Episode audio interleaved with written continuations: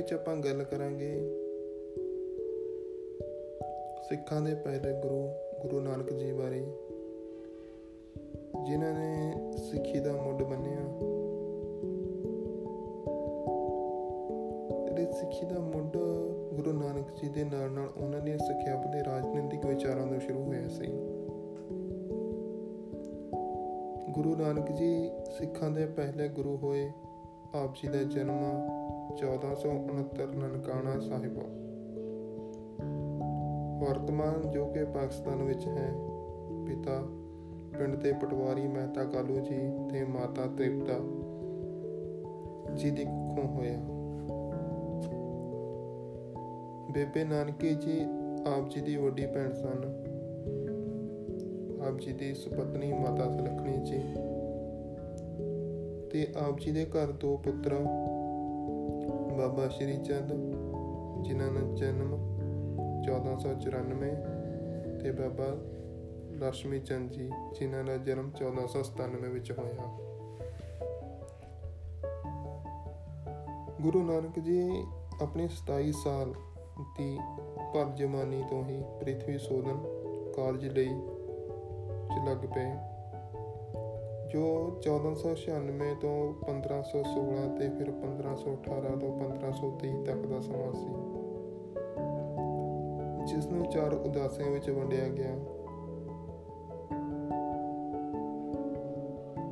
ਤੇ ਜੀਵਨ ਦੇ ਅਖੀਰਲੇ ਟਾਈਮਾਂ ਵਿੱਚ ਆਪ ਜੀ ਨੇ ਕਰਤਾਰਪੁਰ ਨਾਂ ਦਾ ਸ਼ਹਿਰ ਵਸਾਇਆ ਅਤੇ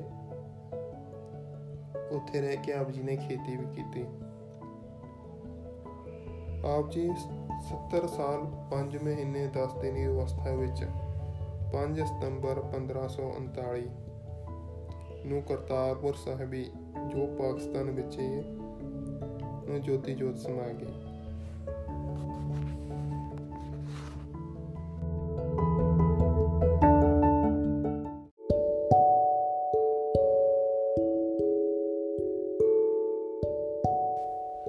ਹੁਣ ਆਪਾਂ ਗੁਰੂ ਨਾਨਕ ਜੀ ਦੇ ਸਮਾਜਿਕ ਤੇ ਰਾਜਨੀਤਿਕ ਵਿਚਾਰ ਸੀ, ਉਹਨਾਂ ਦੇ ਬਾਰੇ ਚ ਗੱਲ ਕਰੀਏ ਤਾਂ ਆਪ ਜੀ ਨੇ ਸਭ ਤੋਂ ਪਹਿਲਾਂ ਬਰਾਬਰਤਾ ਤੇ ਸਮਾਨਤਾ ਦੀ ਸਥਾਪਨਾ ਕਰਦੇ ਹੋਏ ਜਾਤ, ਧਰਮ, ਨਸਲ ਅਤੇ ਕਰਮ ਦੇ ਰੰਗ ਤੇ ਭੇਦਭਾਵ ਨੂੰ ਮਗਾ ਕੇ ਆਪ ਜੀ ਨੇ ਸਮੇਂ ਦੀਆਂ ਸਾਰੀਆਂ ਹੀ ਸਮਾਜਿਕ ਤੇ ਰਾਜਸੀ ਨਿਯਮਾਂ ਵਾਲੀਆਂ ਕਾਨੂੰਨ, ਰੀਤਾਂ, ਰਿਵਾਜਾਂ, ਮਰਿਆਦਾਵਾਂ, ਉਹ ਸਭ ਨੂੰ ਖਤਮ ਕਰਕੇ ਉਹਨਾਂ ਦੀ ਥਾਂ ਆਪਣੀ ਨਵੀਂ ਮਰਿਆਦਾ ਸ਼ੁਰੂ ਕਰ ਦਿੱਤੀ।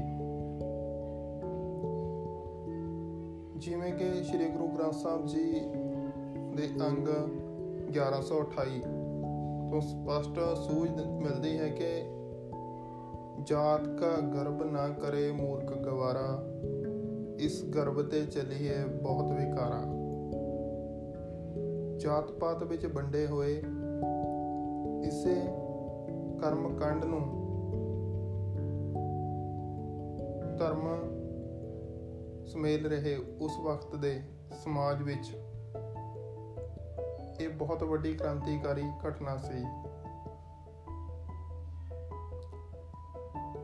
ਕਿ ਇੱਕ ਉੱਚੀ ਜਾਤ ਦਾ ਖੱਤਰੀ ਨੀਵੀਂ ਜਾਤ ਦੇ ਮੁਸਲਮਾਨ ਡੋਮ ਮਰਾਸੀ ਨੂੰ ਆਪਣਾ ਸਾਥੀ ਬਣਾ ਕੇ ਇੱਕ ਹਿੰਦੂ ਸੂਦਰ ਦਰਖਾਵਣ ਭਾਈ ਲਾਲੋਂ ਦੇ ਘਰ ਸੇਦਪੁਰ ਵਿਖੇ। ਪਹਿਲਾ ਪੜਾਓ ਤੇ ਉੱਥੇ ਹੀ ਰਹਿ ਕੇ ਫਿਰ ਇੱਕ ਪੰਗਤ ਪੰਗਤ ਵਿੱਚ ਹੀ ਬੈਠ ਕੇ ਭੋਜਨ ਕਰੇ। ਸੰਗਤ ਵਿੱਚ ਬਹਿ ਕੇ ਉਪਦੇਸ਼ ਦੇਵੇ। ਤੇ ਉਸ ਨੂੰ ਆਪਣਾ ਸਿੱਖ ਬਣਾ ਕੇ ਇੱਕ ਨਵੀਂ ਸੋਚ ਦੇ ਕੇਂਦਰ ਦੇ ਰੂਪ ਵਿੱਚ ਮੰਜੀ ਸਥਾਪਿਤ ਕੀਤੀ ਅਤੇ ਉਸ ਦਾ ਤੁਰੰਤ ਹੀ ਉਸ ਨੂੰ ਮੰਜੇਦਾਰ ਥਾਪ ਦਿੱਤਾ। ਇਸ ਤਰ੍ਹਾਂ ਗੁਰੂ ਨਾਨਕ ਦੇਵ ਜੀ ਕਰਨ ਨਾਲ ਜਿਹੜੀ ਹਾਕਮ ਜਮਾਤ ਸੀ ਪਠਾਣਾ ਦੀ ਅਤੇ ਉਸ ਸਮੇਂ ਦੇ ਜਿਹੜੇ ਹਿੰਦੂ ਅਮੀਰ ਲੋਕ ਸੀ, ਉਹਨਾਂ ਦਾ ਸਮਾਜਿਕ, ਆਰਥਿਕ ਅਤੇ ਰਾਜਸੀ ਰੁਤਬਾ ਸੀ। ਜਿਹੜਾ ਹੱਕ ਰੋਹ ਅਤੇ ਚੌਧਰ ਤਾਨਾਸ਼ਾਹੀ ਸੀ, ਉਹ ਇੱਕਦਮ ਖਤਮ ਹੋ ਗਿਆ। ਆਪ ਜੀ ਨੇ ਮਨੁੱਖਤਾ ਨੂੰ ਭੇ ਮੁਕਤ, ਵੈਰ ਮੁਕਤ, ਇੱਕ ਨਵੀਂ ਸਮਾਜਿਕ ਅਤੇ ਰਾਜਨੀਤਿਕ ਸੋਚ ਦਿੱਤੀ।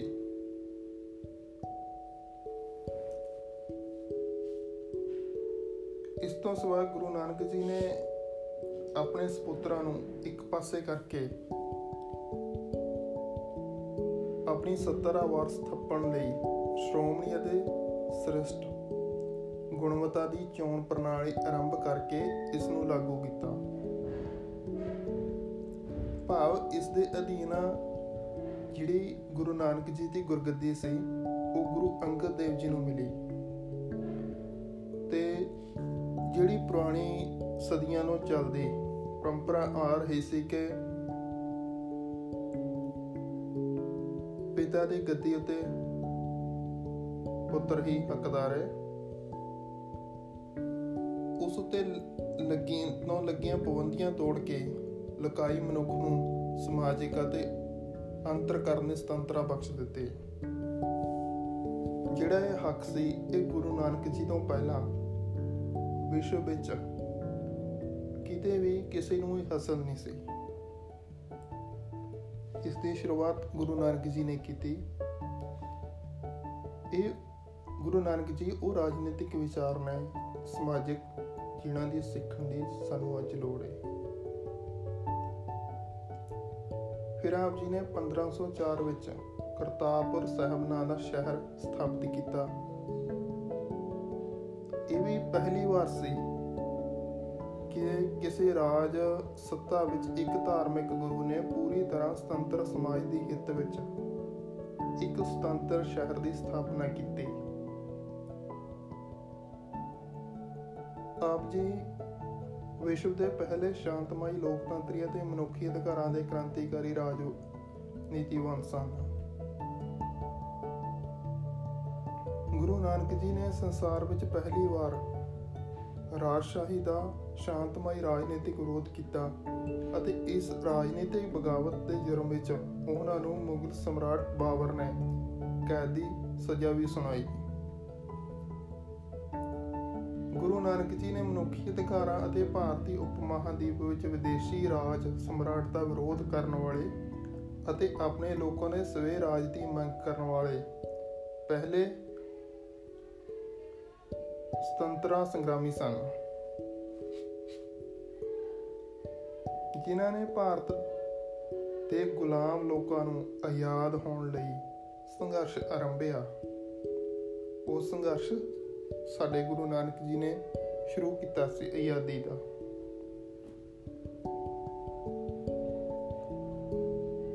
ਅਤੇ ਜਿਹੜੀ ਸਮੇਂ ਦੀ ਹਕੂਮਤ ਸੀ, ਉਸ ਦੀ ਜੇਲ੍ਹ ਵਿੱਚ ਬਤੌਰ ਬਾ ਮੁਸ਼ਕਲ ਕੈਦੀ ਵੀ ਰਹੇ। ਇਸ ਤੋਂ ਵੱਡੀ ਆਪਾਂ ਨੂੰ ਰਾਜਨੀਤੀ ਦੀ ਦੇਣ ਕਿੱਥੋਂ ਮਿਲ ਸਕਦੀ ਹੈ? ਆਪਣੇ ਹੱਕਾਂ ਦੀ ਗੱਲ ਕਰਨ ਦੀ।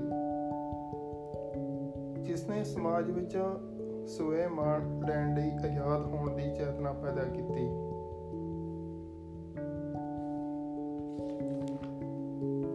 ਇਹ ਸਨ ਸਾਡੇ ਗੁਰੂ ਨਾਨਕ ਜੀ ਦੇ ਵਿਚਾਰ। ਜਿਨ੍ਹਾਂ ਨੇ ਸਮਾਜ ਨੂੰ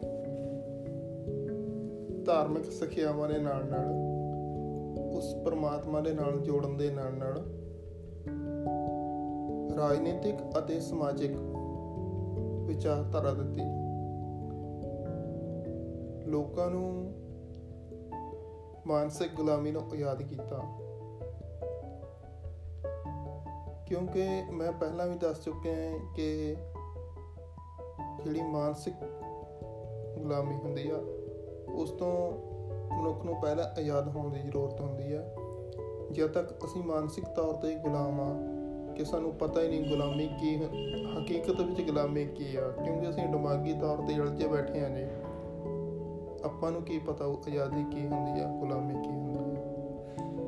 ਇਸ ਲਈ ਪਹਿਲਾਂ ਮਾਨਸਿਕ ਆਜ਼ਾਦੀ ਦਾ ਹੋਣਾ ਜ਼ਰੂਰੀ ਹੈ ਜ਼ੁਲਮ ਦਾ ਉਸ ਟਾਈਮ ਵੀ ਹੋ ਰਿਹਾ ਸੀ ਗੁਰੂ ਨਾਨਕ ਜੀ ਦੇ ਟਾਈਮ ਵਿੱਚ ਵੀ, ਪਰ ਉਹਨਾਂ ਨੇ ਪਹਿਲਾਂ ਮਾਨਸਿਕ ਗੁਲਾਮੀ ਦੂਰ ਕਰਨ ਬਾਰੇ ਲੋਕਾਂ ਨੂੰ ਵਿਚਾਰ ਦਿੱਤੇ। ਉਹਨਾਂ ਨੂੰ ਬਹਿਮਾ ਭਰਮਾ ਪਖੰਡਾਂ ਤੋਂ ਦੂਰ ਕੀਤਾ। ਉਹਨਾਂ ਨੂੰ ਸੋਚ, ਉਹਨਾਂ ਦੀ ਸੋਚ ਨੂੰ ਬਦਲਿਆ ਤੇ ਉਸ ਅਕਾਲ ਪੁਰਖ ਸੱਚੇ ਵਾਹਿਗੁਰੂ ਦੇ ਵੱਲ ਜੋੜਿਆ ਉਹਨਾਂ ਨੂੰ। ਤੇ ਉਹਨਾਂ ਦੀ ਮਾਨਸਿਕ ਗੁਲਾਮੀ ਦੂਰ ਹੋਣ ਤੋਂ ਬਾਅਦ ਅੱਗੇ ਅੱਗੇ ਕਿਦਾਂ ਸਿੱਖਾਂ ਨਾਲ ਪੜਾ ਰਿਹਾ, ਇਹ ਆਪਾਂ ਅਗਲੇ ਐਪੀਸੋਡ ਵਿੱਚ ਜਾਣਦੇ ਰਹਾਂਗੇ। ਵਾਹਿਗੁਰੂ ਜੀ ਕਾ ਖਾਲਸਾ, ਵਾਹਿਗੁਰੂ ਜੀ ਕੀ ਫਤਿਹ।